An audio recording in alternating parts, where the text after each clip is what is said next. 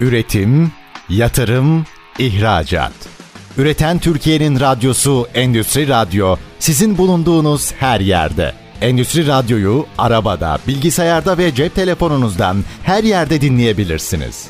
Endüstri Radyo.com Çetin Ünsal'ın hazırlayıp sunduğu İşte Bunu Konuşalım programı başlıyor.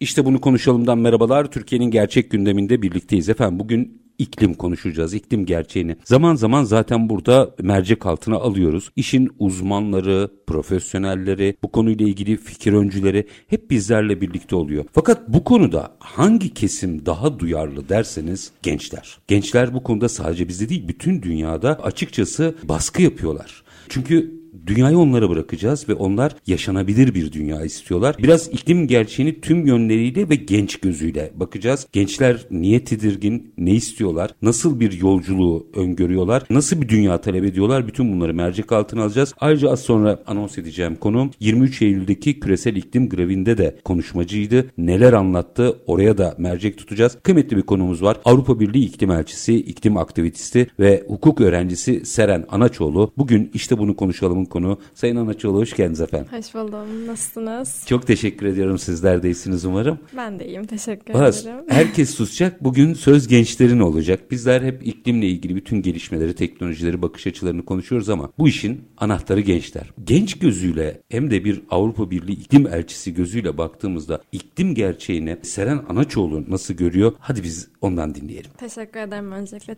davet ettiğiniz için. Şöyle aslında ben 2019 senesinden beri iklim aktivistiyim ve birçok gençlik örgütünde yer alıyorum. Ve yer aldığım gençlik örgütlerindeki tek ortak problem de iklim sorunu. Ve bu iklim sorunu aslında ben şu şekilde görmeye başladım. Özellikle İstanbul'da yaşıyoruz. Yoğun bir popülasyon, yoğun bir nüfus içerisinde yaşıyoruz. Ve bu nüfus içerisinde gerçekten çok büyük su problemleri. İşte her sene ortaya çıkan barajların doluluk oranı neredeyse %6 oranlarına indi işte. %10 oranlarına indi. Rutin gibi. haber oldu Evet gerçekten bunu sürekli artık haberlerde duyuyoruz ve iklim krizinde günlük hayatımızda yoğun bir şekilde yaşadığımızda özellikle fırtınalardan, işte hava durumu felaketlerinden, sürekli mevsimlerin değişmesinden ve artık iki mevsim yaşıyoruz. Yani ilkbahar ve sonbaharı gözlemleyememeye başladık. Bunun da en büyük ortaya çıkaran etkenlerden biri de fosil yakıtların kullanımı ve bununla ortaya çıkan da küresel ısıtmanın. Biz aslında hem bunu küresel ısıtma diyoruz, ısınma demiyoruz. Isıtma. Çünkü kendiliğinden gerçekleşen bir olay Ha, değil. doğal seleksiyonda Hatta- değil biz evet, yapıyoruz Evet mantığı. yani Güzel. edilgen söyleniyor. Sanki böyle kendiliğinden ortaya çıkıyormuş gibi söyleniyor. Ama biz buna hem küresel ısıtma diyoruz hem de şöyle söylüyoruz. Sera gazı salımı diyoruz. Yani salınımı değil böyle sen kendinden salınım yapıyormuş gibi değil. İnsan eliyle bu ortaya çıkıyor. Çok Özellikle- önemli vurgular bunlar. Evet. Yani aslında bu doğanın kendi içerisinde oluşturduğu bir şey değil, bizim müdahil Evet. olmamızla. Ya, tabii Vurgu ki bu. doğanın kendi içerisinde Tabii, tabii. oluşuyor. Ama Hani biz neden oluyoruz? En büyük işte %80'i, %90'ı gibi diyebileceğimiz sayılarda da insan eliyle ortaya çıkıyor ve bunu son 150-200 senedir özellikle sanayi devriminde etkisiyle gözlemleyebiliyoruz. Bu da hem insanların üzerine çok büyük etkisi var. Ben insan hakları üzerine çalışıyorum. Hem bir hukuk öğrencisi olduğum için aslında hukuku da bunun üzerine çalışmak için tercih etmiştim iki sene öncesinde. Çünkü iklim krizinin sonucunda birçok iklim göçü dediğimiz bir olay ortaya çıkıyor. Bunun 2050 senesine kadar 1 milyar insanın yerinden edileceği, yerinden göç etmek zorunda bırakılacağı gibi böyle bir sonuç var ortada. Sonuç ortaya çıkacak. Ve biz aslında bunun için insanlara ve hükümetlere iklim aktivistleri olarak neler yapabilecekleri konusunda, neler değiştirilebilecekleri konusunda uğraşlar veriyoruz. Galiba Bangladeş ilk sular altında kalacak olan ülke. Evet. Mesela orada çok duyarlılık var ve bu konuyu dünyada herkese anlatmaya çalışıyorlar. Sanıyorum gençler bu sirkülasyonun bütün dengeleri bozacağına inanıyorlar. Sadece doğa değil, dünyadaki dengeleri de bozacağına Kesinlikle. inanıyorlar. Peki bir vurgu var ya, hani neler yapılabileceğini anlatıyoruz. Neler yapılabilir? Neler yapılabilir? Biliyorsunuz ki her sene bir COP dediğimiz taraflar konferansı Birleşmiş Milletler'in düzenlemiş olduğu ve ülkelerin bir araya gelip karbon emisyonlarını işte yapacağı faaliyetleri ortaya çıkarttığı. Bir dakika araya gireyim mi? Evet. Dubai'de düzenlenmesine nasıl baktı? Gençler Evet, ne düşündü onu? Biz çok çok işledik Fark COP28'de. ettiyseniz Dubai falan demedim. Yani genelde böyle Dubai'de gerçekleşen konferans. İşte geçen sene Mısır'da gerçekleşen konferans gibi geçiyor. En fazla petrolün işte fosil yakıtların üretildiği, işte kullanıldığı ve bundan gelirsen ülkelerden Biri. e, birkaçı hatta Mısır ve Dubai'den bahsedersek işte Birleşik Arap Emirlikleri'nden bahsedersek edersek ve konferans başkanı da bununla birlikte bir e, fosil yakıt şirketine çalışan bir yöneticiydi kendisi. Bunlar gerçekten bizim için hayal kırıklığıydı. Yani hem konferans başlarken işte geçen sene Coca-Cola'nın başta sponsor olup markalara girmeyelim son... rütük nedeniyle. Kusura bakmayın. Geçen sene işte bazı markaların sponsor olması. İşte bu sene yine fosil yakıt üzerinden lobilerin döneceği ortadaydı. Biz bunu hani şüphesiz bir şekilde dedik yani burada yapılıyor ve niye fosil yakıt konuşmasınlar bu kişiler kendi aralarında diye bir korkumuz vardı ki bence bunların da masaların arkasında gerçekleştiğini düşünüyoruz hala. Yani COP konferansları yapılıyor. İşte e, sorunuza dönmem gerekirse bu konferanslarda ülkeler sözler veriyor. Bu sözlerin ne kadar bağlayıcı olduğu da aslında uluslararası anlaşmalar ile birlikte ortaya çıkıyor. Uluslararası anlaşmalar yapılıyor. Mesela bu sene kayıp ve zarar fonu diye bir fon oluşturuldu. Hı. Ve milyarlarca dolar paranın en fazla etkilenen kesin dediğimiz biz buna MAPA diyoruz. Most Affected Person işte around the world gibi Buna bir açıklaması gücü olmayanlar var. aslında. Evet yani siz tamam bir nevi işte büyük ülkeler buna işte fosil yakıtların yeşil enerjiye dönüşmesi konusunda belirli bir fona sahip, belirli bir güce sahip. Fakat işte e, Global South dediğimiz güney ülkelerinde bu gerçekleşemiyor. Yani çok fazla tarımı geliştirme konusunda. Çünkü çok fazla kuraklık olduğu için o suyun belirli bir şekilde dönmesi için bir fona ihtiyaçları, bir paraya ihtiyaçları ihtiyaçları var ve bu paralarda aslında bu konferanslarda ortaya çıkacak fonlarla karşılanması gerekiyor. Belki de hani dediğim gibi böyle konferansların daha verimli bir şekilde yapılıyor olsaydı her sene olmazdı. Yani hmm. bunlar belki 5 senede bir revize edilecek şekilde yapılabilirdi. Bu konuda bazı hani benim tereddütlerim oluyor. Niye her sene yapılıyor? Niye bu kadar insan 70 bin kişi katılmış ve herkesin işte uçakla gidiyor, şöyle gidiyor, böyle gidiyor. Hani gerçekten büyük bir karbon emisyonu da ortaya çıkıyor. Dur burada Dediğimiz bir reklam gibi. arasına gidelim. Ama bu çok önemli vurgu. Bakın biz konferansları takip ediyoruz ama genç gözüyle meseleye baktığınızda oraya 70 bin kişinin gelmesinin karbon emisyonu açısından nasıl sonuçlar doğuracağını hesap ediyorlar. Gördüğünüz gibi gençler meseleye çok farklı bakıyorlar. Burayı biraz daha detaylandırmak isterim ama minik bir araya gidelim. Aranın ardından efendim iklim gerçeğini konuşacağız. Konuğumuz Avrupa Birliği iklim elçisi, iklim aktivisti ve hukuk öğrencisi aynı zamanda Seren Anaçoğlu. Kısa bir ara aranın ardından işte bunu konuşalım. Üretim, yatırım, ihracat. Üreten Türkiye'nin radyosu Endüstri Radyo sizin bulunduğunuz her yerde. Endüstri Radyo'yu arabada, bilgisayarda ve cep telefonunuzdan her yerde dinleyebilirsiniz. Endüstri Radyo.com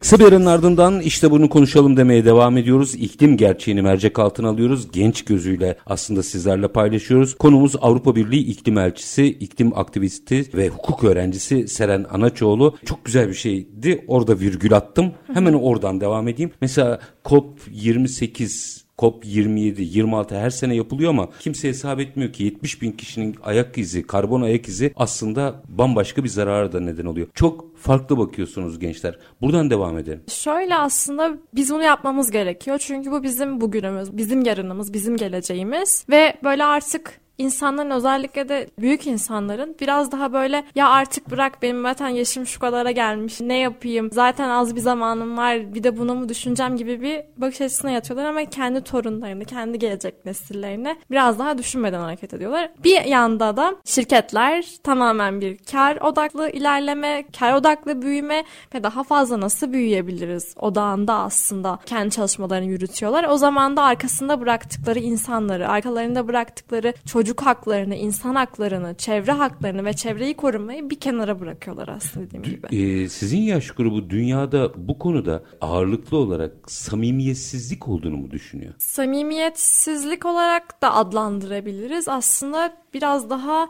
düşüncesizlik de diyebilirim hmm. ben buna. Biraz hızlanılmasını istiyor. Yani herkes iyi niyetliyse biraz hızlanılsın evet. istiyorsunuz. Hızlanmamızın en büyük sebebi de şu biz ben 2019'da aslında başladığımda bir 2030 hedefimiz vardı. Bu 2030 hedefi de aslında şunun için. Dünyanın derecesi normalde işte 16, 10, 16 buçuk işte hani 17'ye o civarlarda aslında olması gereken bir dünya derecesi var. Fakat son 150 senedir gördüğümüz grafiklerden bilim insanlarının açıklamaları işte bilim komisyonlarının işte iklim komisyonlarının farklı üniversitelerin farklı ülkelerin açıklamış olduğu rakamlarda artık bu derecenin bir buçuk derece kadar arttığı son 150 senedir ve ikiyi bulmaması ikiyi, gerektiği. Evet ikiyi buluyor şu an yani Yani ikiyi neredeyse buldu diyorlar ve artık yeni hedefi bir buçuk derecede sabitlemek değil artık ikide sabitlemek gibi bir hedef oluşturuyor ve yani yarım derecelik hatta dediğimiz gibi bir buçuk derecelik artışın bile çok fazla işte doğal alanı yok edeceği, insanların sıcaklıklara alışamamasından dolayı insanlara çok fazla hastalık sebebi olacağı, işte hayvanları etkiliyor, doğayı etkiliyor, insanları etkiliyor. Çok fazla dediğimiz gibi az önce felaketlerden bahsettik. Bu felaketler artık yani ucu bucağını geçti yani biz. Rutinleşti bir de yani baktığımızda mesela bizim ülkemizde de yaşanıyor ama bakıyorsun haberlerde dünyanın her yerinde sürekli bazen kasırga olarak bazen sel bazen deprem neyse evet. yani çeşitli şekillerde ortaya çıkar hale geldi. Ama sadece olduğunda konuşuyoruz bunu sanki. Evet yani doğal afetlerde de öyle. Hatta biz depreme bir doğal afet olarak gözüyle bakmıyoruz. Deprem bir tehlike. Onu afet haline getiren kişiler insanlar aslında. Tabii. Yapılaşmanın ne kadar kötü olması işte bunlara önlem alınamaması. Depremde korkuyoruz ama niye iklim krizinden korkmuyoruz mesela? İklim krizinin etkilerini aslında her gün görüyoruz. Ama yani sadece bunların konferanslarda konuşulmaması gerekiyor. Her şirketin, her ülkenin kendi politikalarında fosil yakıtları nasıl azaltmaları gerektiğini, işte doğayı nasıl korumaları gerektiğini gerektiğini, doğal alanları nasıl korumaları, doğal alanları nasıl arttırmaları gerektiğini bunları düşünmesi gerekiyor. İşte mesela Avrupa Birliği benim için aslında iyi bir örnek. Çünkü Avrupa Birliği'nde çok fazla toplantıya katıldım, çok fazla görev aldım ve orada benim görmüş olduğum şey bizim mesela Türkiye bir tarım ülkesi. Yani biz tarımla geçinebilen bir ülkeyiz. Teknolojimiz de iyi fakat tarımdan aslında güç alıyorduk. Fakat son zamanlardaki kuraklıklar, göllerin kuruması sebebiyle tarımdan artık yeterince verim alamıyoruz. Çünkü yeterince bir teknolojimiz yok. Bir Çin kadar bir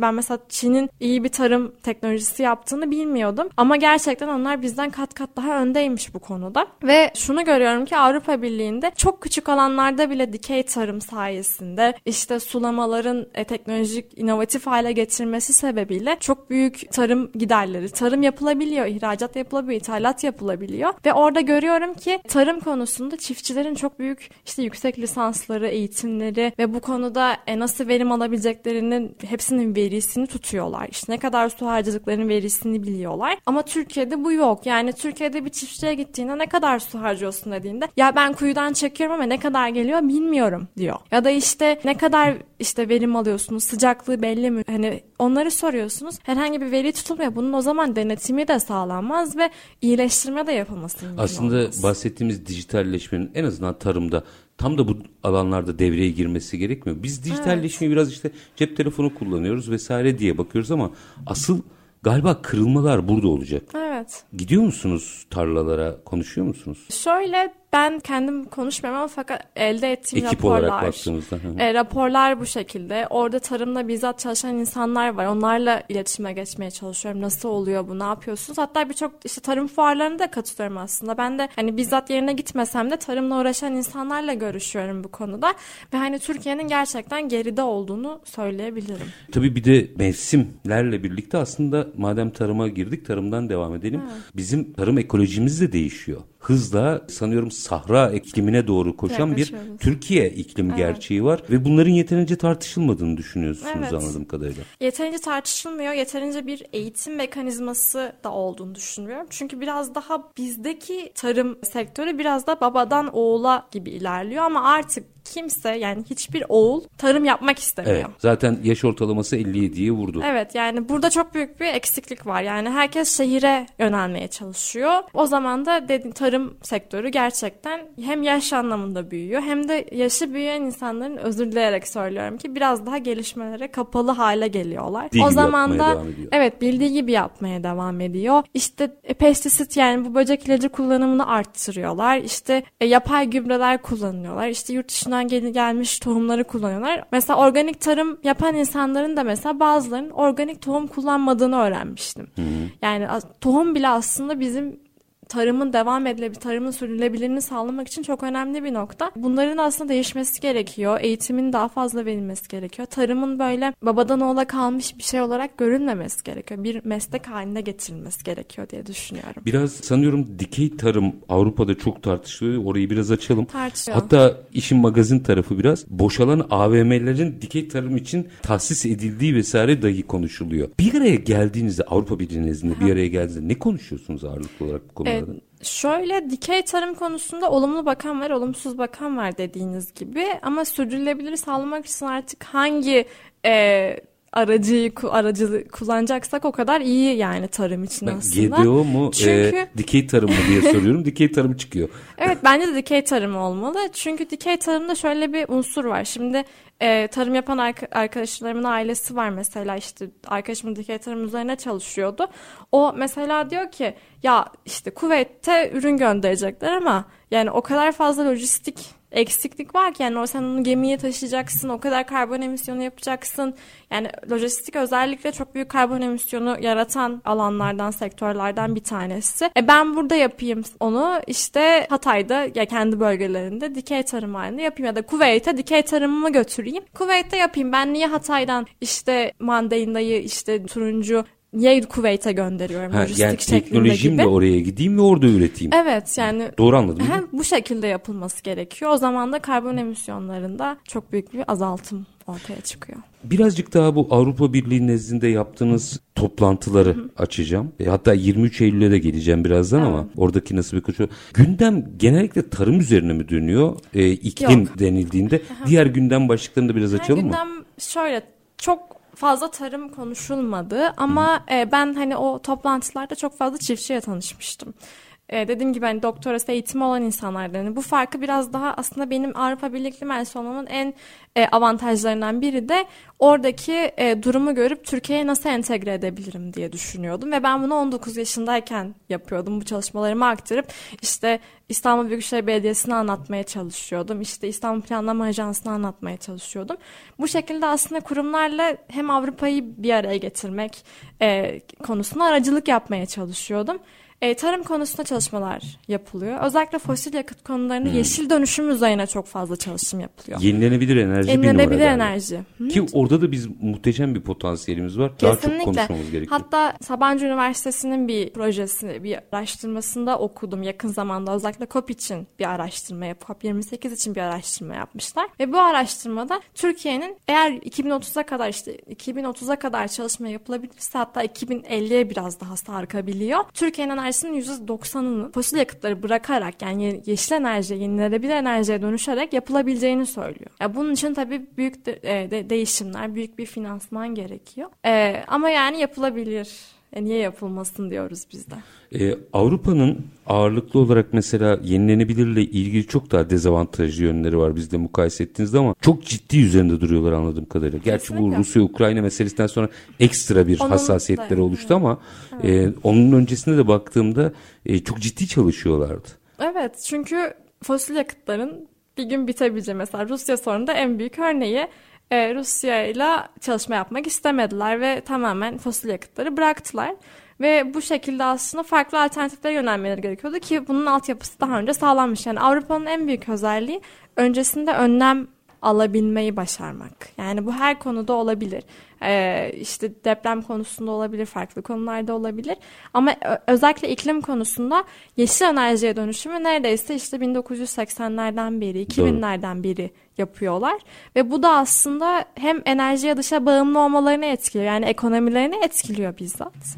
Hani bu sayede de mesela biz Türkiye olarak yeşil enerjiye geçtiğimizde gerçekten hem sürdürülebilirliği sağlamış olacağız hem de kendi ekonomimiz Tabii. kendini döndürmeye başlayacak. Kendimiz enerjimizi üretmeye başlayacağız. Farklı yerlerden satın almayacağız. ihracat yapmayacağız. Galiba onlar ilk hamleyi 70'lerdeki petrol kriziyle birlikte yalıtımı keşfederek başlattılar. Bugün çok farklı noktadalar. E, bizim şu anda çok acil ihtiyacımız var aslında bütün bu yapılacaklara. Peki mesela bir 3 dakika sonra araya gideceğim ama yarım kalırsa devam ederiz. Şunu sormak istiyorum. Ben bugün geldim Seren Anaçoğlu bütün yetkiler bende söyle yapalım dedim.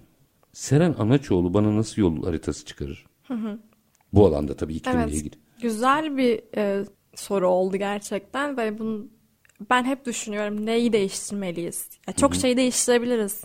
Ben hani hükümetlerle görüşerek işte e, insanlarla konuşarak biraz daha böyle gerçek sorun ne? Evet bir iklim krizi gerçeği var ama biz iklim krizi gerçeğini nasıl çözebiliriz?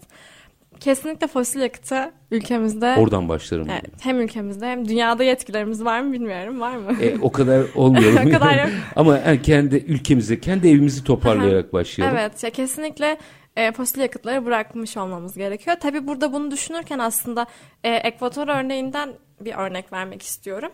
Şimdi fosil yakıtları bir anda bırakmak çok mümkün değil. Hani bunu söylemek gerekiyor. Akılcı Yine, da değil zaten. Akılcı değil. Geçiş gerekiyor. 2050 senesine kadar bunu bence başarabileceğimize ben de inanıyorum araştırmalara bakarak da. Ee, onda şunu görüyorum. Ekvator'da bir bölgeye referandumla e, şey sorulmuş. İşte e, çok küçük bir bölge için ama tüm ulusa sorulmuş. Hı hı. E, buradaki fosil yakıtları bırakalım. Çünkü orada bir e, ulusal park var ve bu ulusal parkı etkiliyor. Yani oradaki bitkilerin bile rengini etkilemiş. Bitkilerin büyümesini etkilemiş. Oradaki fosil yakıttan ortaya çıkan işte e, kirlilik, emisyonlar emisyon vesaire. ve işte o fosil yakıtların atıkları bir şekilde bırakılıyor, denize bırakılıyor, işte göllere bırakılıyor ve bu aslında oranın doğal dengesini de bozuyor. Her anlamda işte insanlara kansere sebep biyet veriyor. Hast sağlık anlamında etkiliyor.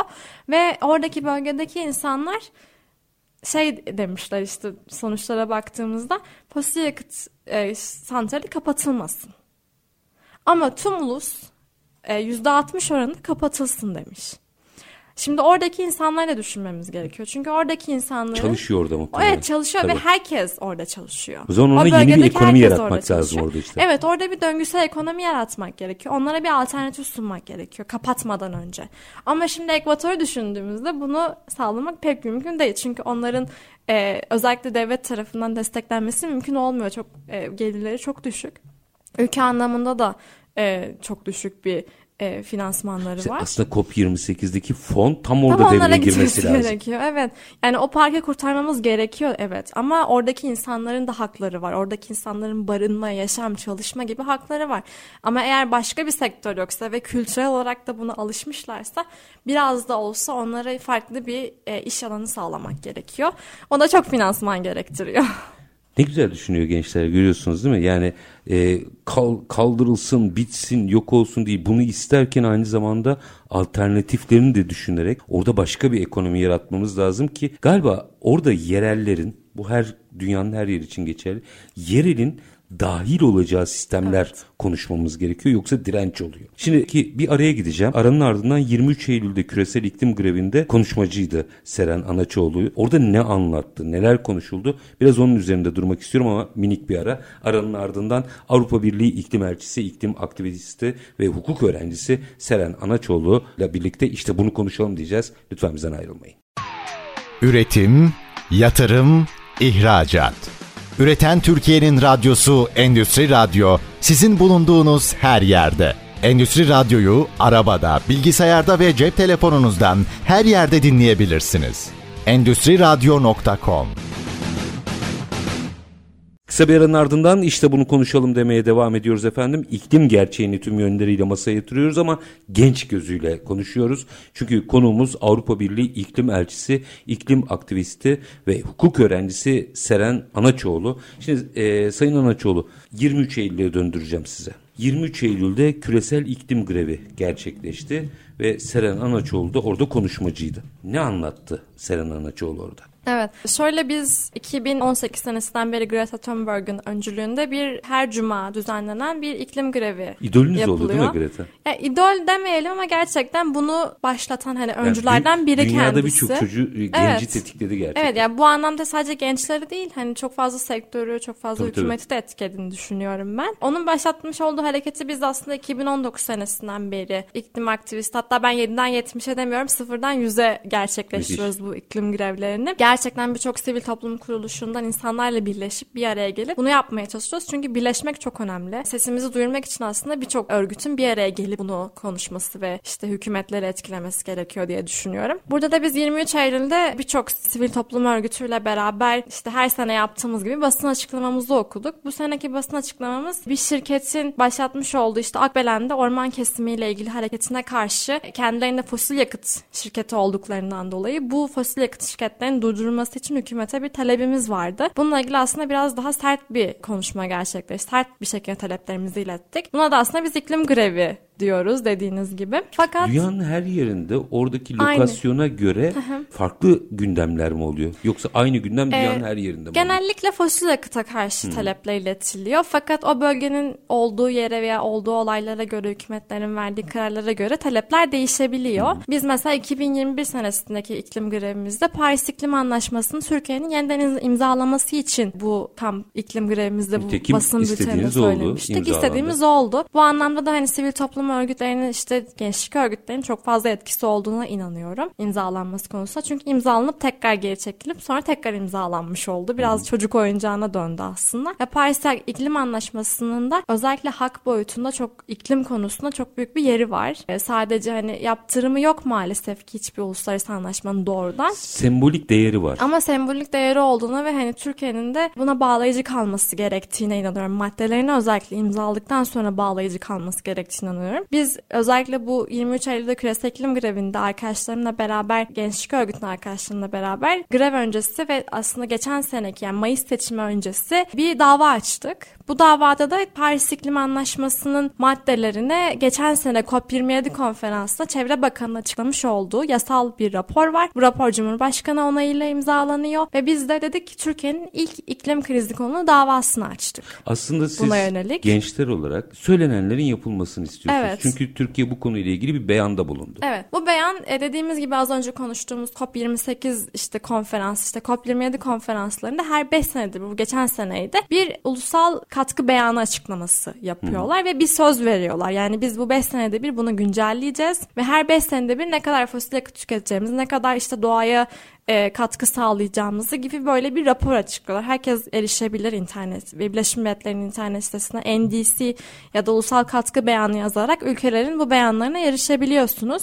Biz de ilk yasal açıklama Birleşmiş Milletler'in sitesinde yayınlandığı itibariyle davamızı açtık. Çünkü bu dava üzerine iklim krizi konusunda Türkiye'de herhangi bir dava yok. Çevre davaları var. Fakat iklim krizinde gerçekten bizim... Emsal olsun istediğiniz anladığım e, iklim krizi konusunda diğer ülkelere, diğer ülkelerde de bu vardı. Hatta yakın bir zamanda Avrupa İnsan Hakları Mahkemesi'ne Portekizli 8 çocuk bir dava götürdüler. Bu davada da kendi çocuk haklarını etkilediğine yönelik iklim krizini. Türkiye'de dahil birçok ülke olmak üzere yaklaşık sanırım 32 ülke vardı içlerinde. Bu ülkeler dava açtılar. Daha sonuçlanmadı. Fakat biz de bu davamızı özellikle iç hukuk yollarını tüketerek Avrupa İnsan Hakları Mahkemesi'ne taşımak istiyoruz. Sizin derdiniz sanıyorum yani şey bu, bunlar hukuki haklar tabii ki. Evet. Ve aslında hepimizde hoşumuza giderek buna yetkililer de dahil inan onlarla da konuştuğumuzda da onların da çok hoşuna gidiyor bu yaptıklarımız. Evet. Ama ve lakin anladığım kadarıyla siz sürekli bu konuların gündemde kalmasını istiyorsunuz. Evet. Bütün dünyadaki gençler, genç jenerasyon olarak sizler Z'siniz değil mi?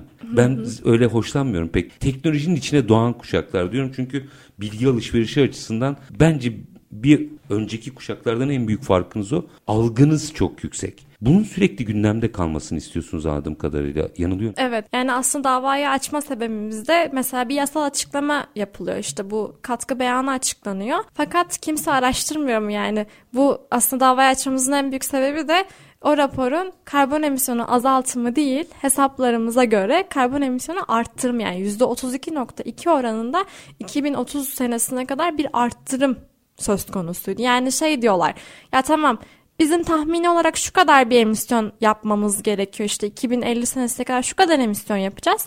Ama 2030'da onu indireceğiz ha, diyorlar. Bu, bu çok yani dünyada böyle herkes bunu yapıyor. Çok eleştiriliyor azaltım. bu. Yani önce arttırıp sonra evet. e, azaltma meselesi gençleri tatmin etmiyor anladığım yani kadarıyla. atıyorum 200 hedefi koyuyorsunuz 2050 senesine kadar. Ondan sonra 2030 senesine geldi ben bunu 100'e indireceğim diyorlar. Aslında ben bunu direkt olarak bugün itibariyle 50'ye indireceğim demiyor. Ama 200 olacaksa da 100'e insin. Hani ortada anlaşalım Bu gibi bir, bir noktaya varılıyor. geçiş dönemi sancısı değil mi? Geçiş dönemi sancısı olabilir yani gerçekten. Demin bahsettiğimiz evet. çok güzeldi Ekvador örneği. Birdenbire yaptığında da orada bambaşka etkiler oluyor. Evet. Elbette bugüne kadar iklimle ilgili o kadar büyük hatalar yapıldı ki tolerans noktaları çok sınırlandı. Evet. Aslında sizlerin kaygılarını da çok iyi anlıyorum. Ama bir geçiş gerekiyor. Siz diyorsunuz ki hayır bunu daha farklı yapın. Anladığım kadarıyla mesela gidin e, akıllı tarım yapın. Yenilenebilir evet. enerjilere yatırım yapın. Evet. Doğru anlıyorum değil mi? Kesinlikle. Peki yine geçtim e, küresel iklim grevine birazcık daha büyüteceğim. Bundan 10 sene sonra Seren Anaçoğlu da rahatlıkla yönetim içerisinde olabilecek bir isim oldu. Bu illa siyasi olması gerekmiyor. Bir şirketin de yöneticisi olabilir. O gün kendinizi nasıl kontrol edeceksiniz? Bunu merak ediyorum. Evet. Şöyle o gün kendimi Pardon, nasıl kontrol... Senin, e, sizin özeliniz de tabii bütün kuşak için soruyorum Evet. bunu. Aranızda konuştuğunuza eminim bunu. O gün kendimi nasıl kontrol edeceğim değil, o gün kendimi nasıl bir böyle dünyada hayal edeyim, nasıl bir Türkiye'de hayal edeyim ona söyleyeyim aslında. Süper. Ben iklim bakanı olmak istiyorum. Çünkü iklim bakanı olduğumda o 10 sene sonra olur muyum ya da hiç olur muyum bilmiyorum. Fakat artık böyle mecralara 30 yaşındaki işte 25 30 35 yaşındaki insanların geçirmesi gerektiğini düşünüyorum. Aslında küresel iklim grevine döneceksem biz küresel iklim grevlerimizde Türkiye'nin iklim acil durumunu ilan ederken aslında genç katılıma da önem vermesi gerektiğini söylüyoruz. Yani meclise baktığımızda genç oranları çok düşük. Genellikle işte kadın oranları çok düşük. Aslında bu ne karar alıcı mekanizmalarında gençlerin, kadınların daha fazla yer alması gerektiğini düşünüyorum. Çünkü özellikle gençler konusuna değinmem gerekirse ya biz bu konu üzerine çalışan, bu konu üzerine yorum yapabilen, bu konu üzerine araştırabilen gençleriz. Ve gördüğümüzde de hani önümüzde çok kötü bir sonuç ortaya çıkıyor eğer böyle giderse. Biz bunları değiştirmek istiyoruz ve bu karar mekanizmalarında karar verici hale gelmek istiyoruz. Fakat yaşımızdan dolayı, yaş ayrımcılığı yapıldığından dolayı bu kararları veremiyoruz maalesef. Yani ki. gençler aslında kararlarda müdahil olmak istiyor. Bu bütün dünyada da aynı mı? Öyle evet. Yani aranızda konuştuğunuzda e, diğer dünyadaki bütün gençlerin de talepleri bu yönde mi? Evet kesinlikle. Yani siz karar alıcıların gençleşmesini istiyorsunuz anladığım Evet. kadarıyla. Ya ben olurum başkası olur falan diyorsunuz ama Çünkü gençleşsin diyorsunuz. Dediğiniz gibi teknolojiye doğduk. Teknolojiyi nasıl kullanmamız gerektiğini hani daha iyi etkin bir şekilde öğreniyoruz bence. Daha gelişmelere hakimiz. Bu yüzden de gençlere çok daha fazla söz ayırması gerektiğini düşünüyorum. Bir şey soracağım. Bir iki üç dakikamız var ama işin ekonomik boyutuyla ilgili de bir şey sormak istiyorum. Mesela sizin kuşak, sizin jenerasyon diyeyim. Eskiler gibi kuşak dedim.